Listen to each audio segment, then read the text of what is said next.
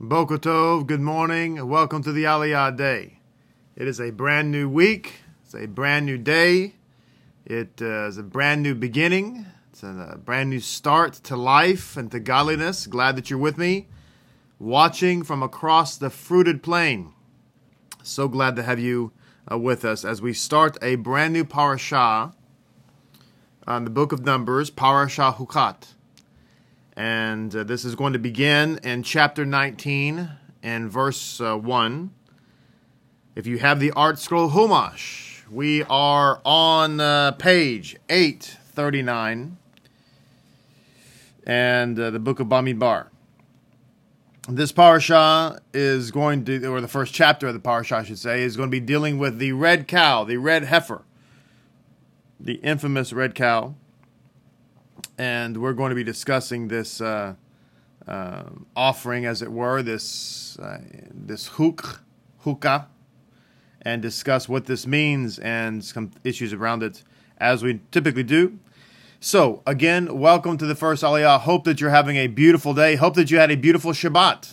I know that we did, and we look forward to the future uh, Sabbaths as well. Baruch Hashem. So, Without further ado, chapter 19, verse 1, here we go.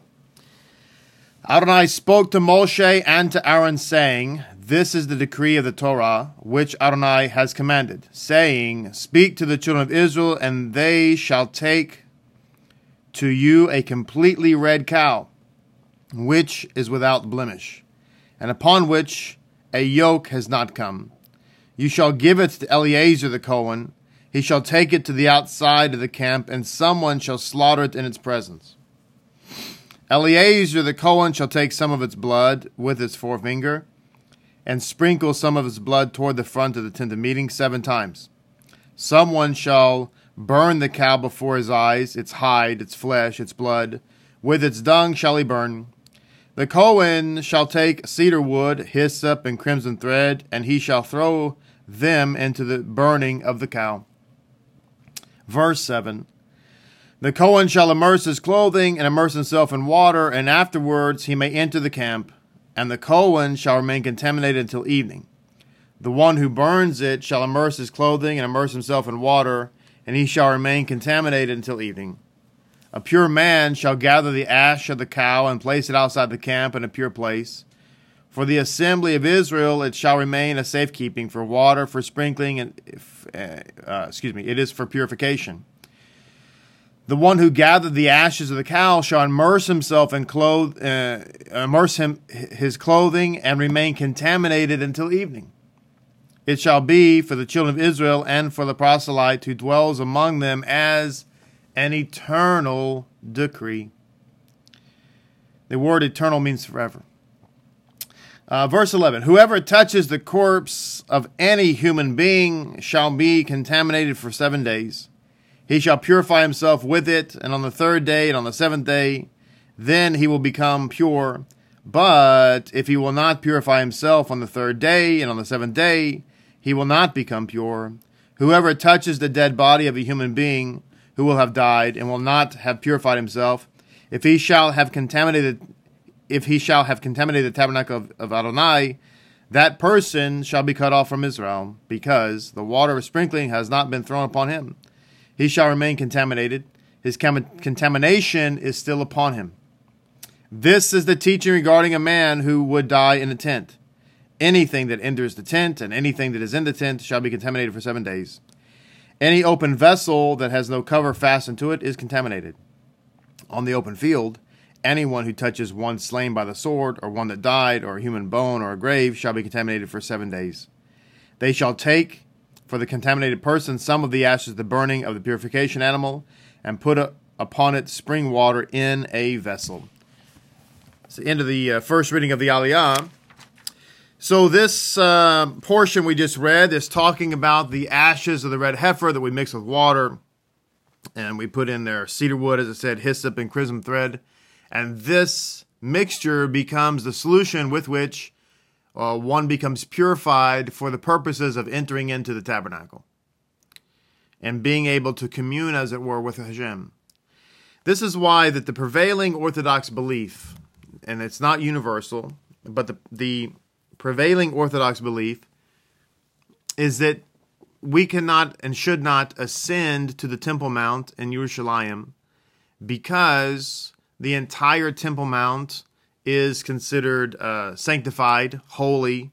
Uh, it, the temple does not have to exist on the Temple Mount in order for the temple to be sanctified. As a result, a Jewish person is not allowed to go up there. Why? Because we don't have the ashes of the red heifer sprinkled upon us. And the reality is, is that every every uh, single person who is alive today uh, would require to have the ashes of the red heifer sprinkled upon us, so that we could enter into uh, into the Temple Mount area, because all of us have been defiled uh, in some way. You could say, well, perhaps there's a person out there who's never been to a funeral, who's never touched a dead body, uh, who's never, uh, you know, been into a cemetery, anything like that. Well, the problem with that is that outside the land of Israel, the halakha is is that you don't know because it's uh, the sages pointed out long ago that it was the habit and the custom of the non-Jews to not necessarily bury their people with to or uh, with markers. So you could be walking across a grave or come in contact with a dead body or something like that and not even realize it. This is why someone was asking me last night some questions about the um, uh, uh, the Nazarite vow, and we were I was explaining to them that in reality, in theory, if you were a Nazarite, if you took upon yourself the Nazarite uh, vow today, you would have to be a Nazarite in perpetuality. In other words, for the rest of your life. But in reality, you really can't uh, be a Nazarite outside the land of Israel even today. Why? Because the sages explained that back in antiquity, when the temple existed and people would come to the Holy Land and they would say, uh, you know, I, have I've been a Nazarite, let's say for, for 10 years. I've been a Nazarite for 10 years. I've been living in Spain. And so I'm ready to end my Nazarite vow. And the rabbis would say, well, actually, since you were living outside the land of Israel, we don't know, and you don't know, if you've ever walked across a grave because the Gentiles don't necessarily, uh, back in antiquity anyway, they did not necessarily mark the graves. So you, you, you don't, you have no idea if you've been in a cemetery or not. So since you're in the land of Israel, Mazal Tov, you're going to have to fulfill your vow in its entirety here in the land, which means another 10 years. All that to say that we all require the ashes of the red heifer. There's no one who is excluded.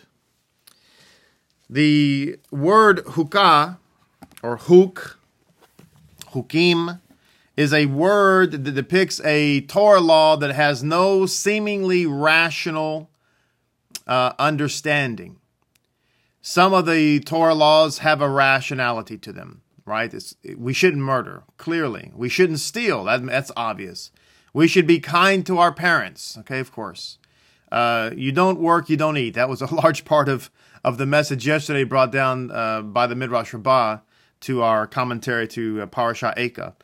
Um, uh, which uh, to just to, to, touch back on that for a second, that the rabbis were saying that the, a, a person in their youth should uh, be involved with Torah, uh, should get a job, and then uh, be married get married. And uh, the point being is is that uh, all of those things are easierly easier done when you're younger rather than older. And somebody said amen to that.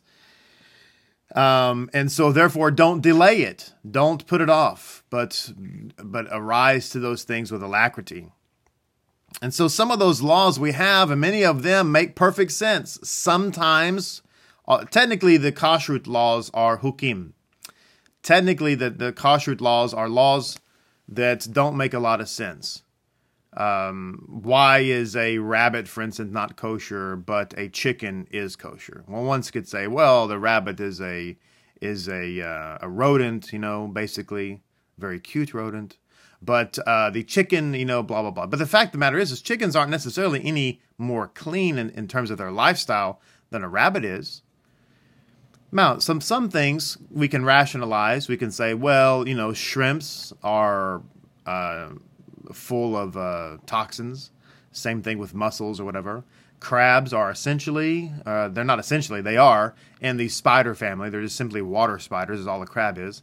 So that makes sense, right? But for the most part, those are considered hukim. Bottom line is this there are some laws, this being the quintessential one, that don't make any sense at all.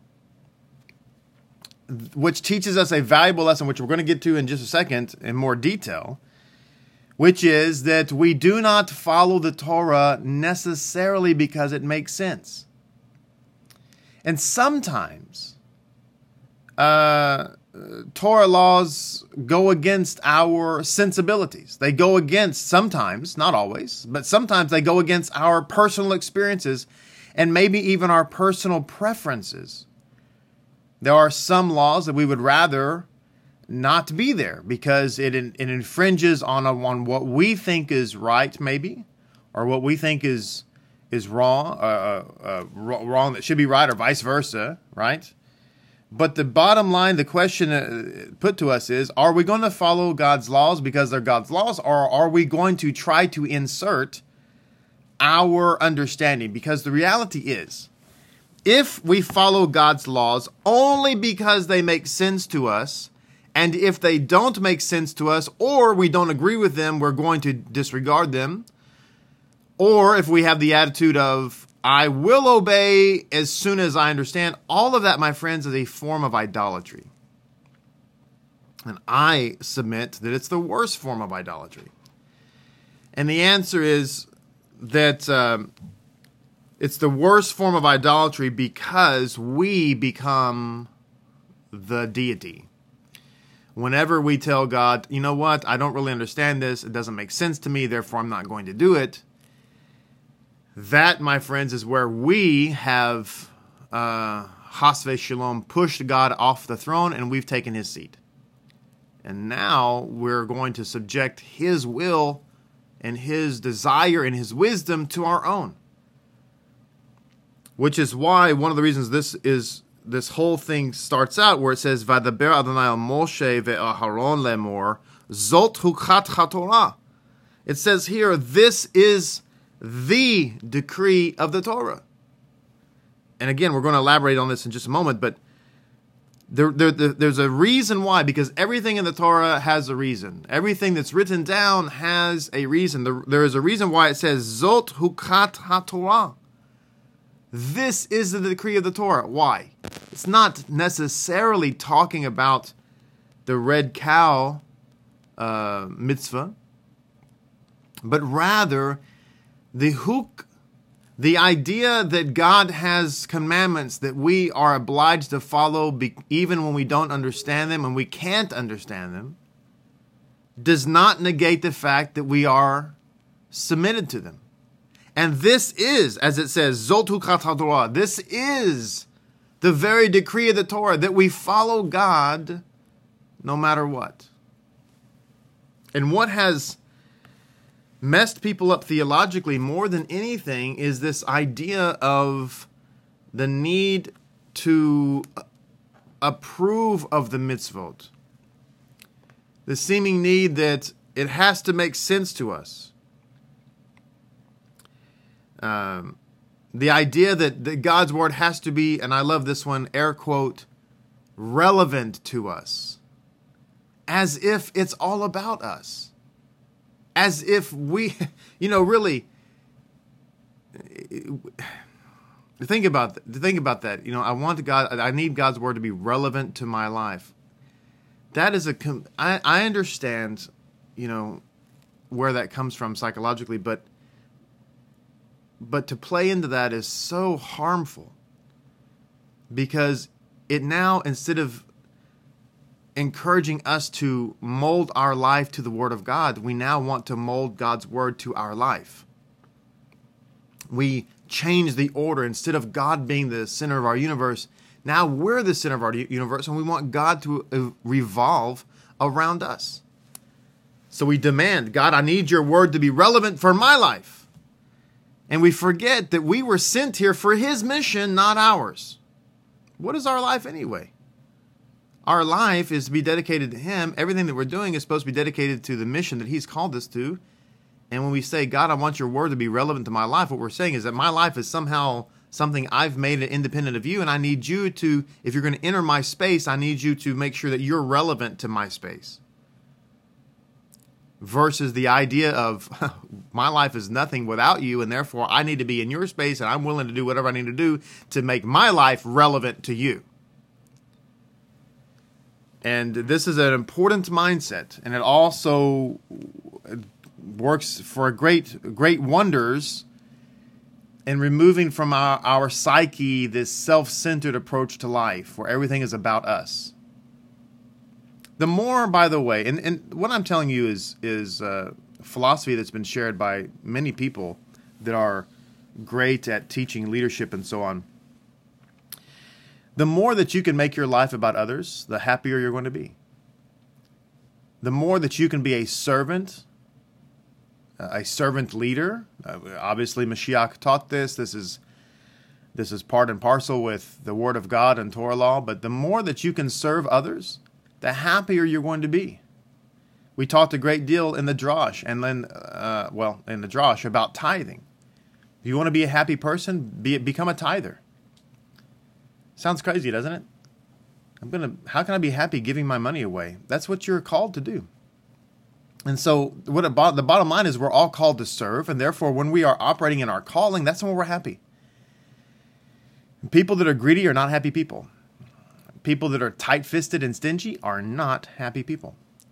So if you want to be happy for the rest of your life, marry a good wife and tithe. There you go. That's that's not the lyrics to the song, but I've just changed them. So it says here the underlying message of all of the above, as well as the many other mysteries of the Torah, is that the supreme intelligence has granted man a huge treasury of spiritual and intellectual gifts but none is more precious than the knowledge that God is infinite, both in existence and in wisdom, while man is as limited in his ability to comprehend as he is in his physical existence.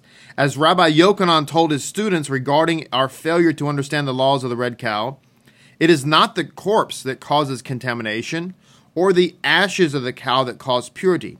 These laws are decrees of God, and man has no right to question them. This, this comes from the Midrash Rabbah. In order, in other words, an essential component of wisdom is the knowledge that man's failure to understand truth does not make it untrue. Let me read that again because that is so, so critical. An essential, perhaps the essential component of wisdom is this man's inability, his failure to understand truth does not make truth untrue. Whether or not something is true or not does is, is not dependent upon our personal understanding.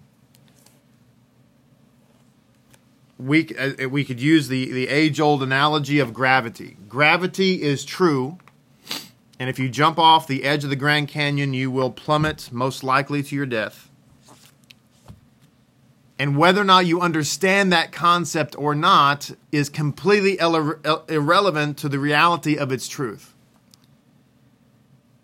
And so we live in an age, an, an information age, where everything we have, we have to understand everything, and we have instant, um, we have instant uh, contact. If we want to learn something, it used to be back in the old day. I can, in fact, I can't even really remember what it used to be like because as many of you, I lived in an era before there was ever such thing as the internet, before there was ever such thing as a cell phone, especially a smartphone. I, remo- I remember the days of the Dewey Decimal System, going down to the library, opening up the little drawer, flipping through the cards, going to the reference section. I used to spend a lot of time in the library.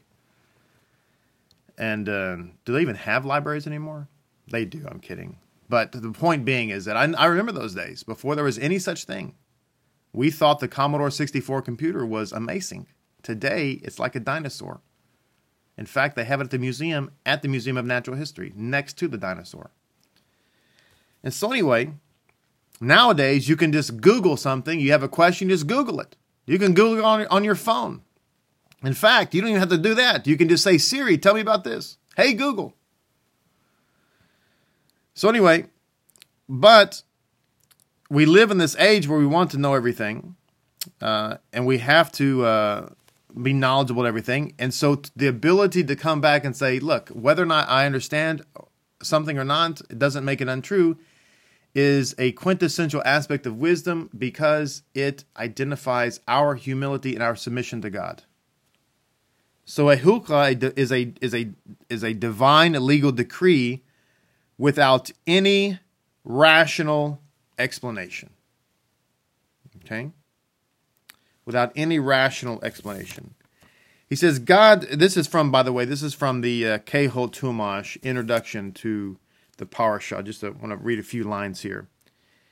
It said, God does not appeal to all, uh, excuse me, God does not appeal at all to our sense of reason in asking us to observe these rules.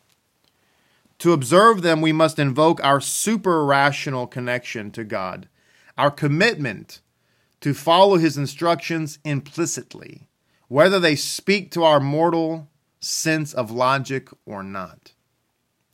This idea is uh, allied with the more fundamental meaning of the word hukah, which means literally means chiseling or engraving.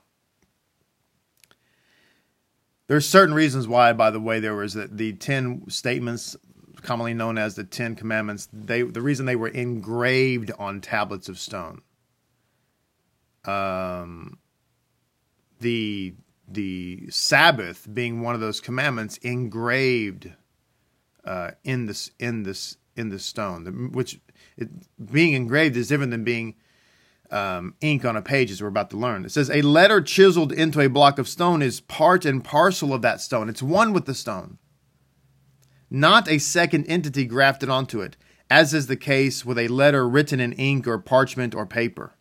So, obviously, when you write something in ink on a piece of paper, the ink is a separate entity from the paper, even though they are bonded together. Not so with a with an engraving. An engraving is is part of the stone itself. So it says, uh, Le chatois. The engraved letter cannot be erased from the stone, at least not without wearing away the stone itself. The connection between the letter and the stone is, is, is permanent, immutable. As such, it is the perfect metaphor for the level of relationship with God invoked by observing his quote unquote irrational rules or irrevocable connection with him, which transcends and overrides any consideration of logic we have to ask ourselves are we ink on a page with God or are we engraved with Him? Because if we're ink on the page, then that means that at any time that we come across a halakha that we don't really agree with or, or really strikes us wrong or um, messes with our sensibilities, as I said before, or our personal experiences, where, we, we take a step back and say, huh, I wonder if I should pull the eject button now. I agree with 99% of what God has said, but this one, I don't know. I just can't. I'm having trouble with it. I'm thinking about it, pulling the ejection button. No. The person has to be engraved with God. That we're 99% on board. We hear a halakha, they're like, oh man, I wish that wasn't in there, but oh well, it is, so there I am following it. That's how we have to be with God. Because it's not left up to our understanding. Now, why does a corpse why does a human corpse produce uh, impurity?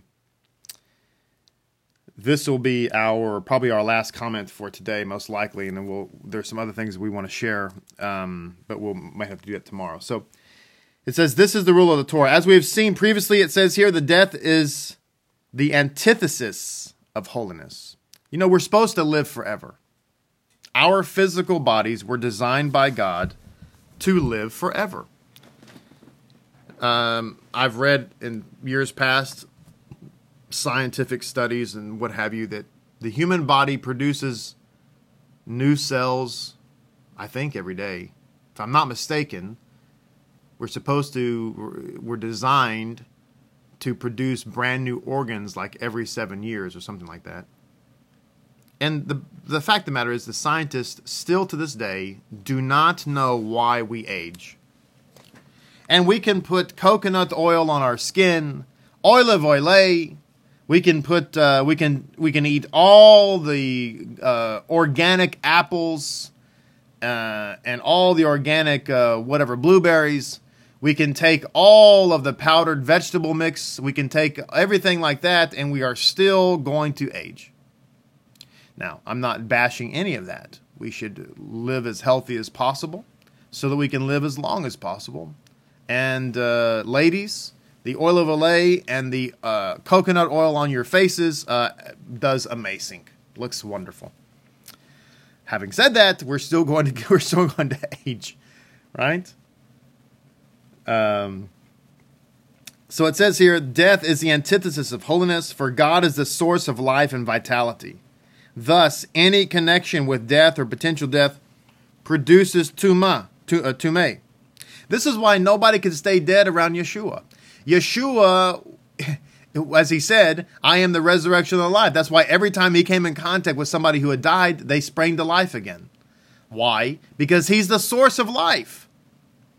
Anyway, says the ritual defilement that excludes the individual from entering the tabernacle or later the temple, the realm of holiness of and divine vitality. When confronted with the reality of death, we become exposed to the contagious influence of the law of entropy, which is the natural reality that everything is decaying, dying, headed towards oblivion, oblivion, excuse me, and that life is futile and meaningless. That's why, as I said in a previous aliyah, why the woman who gives birth is considered impure for a time and has to bring a, a an offering and a sin offering and so on. Because because that that seemingly doesn't make any sense. Why uh, the birth of a human being is a great joy. It's a great blessing. We pray for it. We believe God for women to be able to conceive and so on. So why are we treating this as something bad that's happened? Well, the problem is is that the moment the baby is born, it begins its path towards death. That is a very brutal and very um, challenging mindset, but it is a reality. So it says this depressing worldview results in a spiritual paralysis and unwillingness or inability to act positively and is therefore diametrically opposed to our divine mission, which asserts that there is purpose to life and affirms that fulfillment is indeed possible. So to con- come in contact with death is to come in contact with a reality that is actually opposed to the original divine intent. Death is a result of sin. We were never meant to die. So, in order to regain entry into the realm of pure life, the individual must undergo a purification process which serves to cure his depression and reorient him towards the enthusiasm and vitality of holiness. So, when we go to the mikvah, we get um, we we receive the ashes of the red heifer, heifer. We're reorienting our understanding because when we come in contact with death, when you go to a funeral, for instance, you go to a cemetery, you're confronted with this stark realization that you are on and I am on, and every human being, everyone who's ever lived and everyone who ever will live, they're destined to die. It's a, uh, we have it in our mind sometimes that we're going to live forever in this age, in this realm, but it's not true. And when we come in contact with that, it releases upon us a depression and so going through these rituals of purity that God has given us, it it revitalizes and refocuses our mentality and our our soul to the reality of life. So to, to continue this um, paragraph here as we conclude, it says all the varieties of defilement in the Torah and their corresponding purification rites can be understood in terms of their relative proximity to death. Clearly, though, the most fundamental form of defilement is the absolute, unmitigated uh, uh, apparition of death itself, that is, a lifeless human corpse. Because this form of defilement is the source of all others, its purification rite is the most extreme and mysterious in the entire Torah. As we said, the law of nature indeed decrees that sooner or later everything and everyone succumbs to death. To defy this law is to defy logic, and therefore the rite of purification of death hails from a level of existence that defies log- logic itself. That is, a rule or a huk, a seemingly arbitrary expression of God's will, devoid of any rationality, and even contravening logic altogether. So, this phraseology of this verse, which says that this is a rule, or not a rule, but excuse me, the rule of the Torah, that although there are other rules, only this one defies logic absolutely. So, the reason that a corpse uh, brings impurity is not so much about the corpse itself. In other words, it's not about bacteria, it's not about viruses, it's not about uh, contamination or what have you, but it's about the spiritual and psychological contamination of the realities of death. That we have to come back to Hashem and receive His purification to put our mindset back and have a renewed focus on life. This is why Yeshua said, I've came to, to give you life and life more abundantly. Then, in other words, that even though we're all facing death, we can transcend the logic of that reality with the understanding that we are serving a God of life and we will enter into the Olam Haba through His purification. Well, thank you for joining me. That's the end of our Aliyah today. I pray that you should have a wonderful day, a blessed day. With God's help, we will be back tomorrow for the uh, second Aliyah and a continued discussion of this uh, mitzvah of the red cow. Shalom, blessings. Have a great, wonderful day.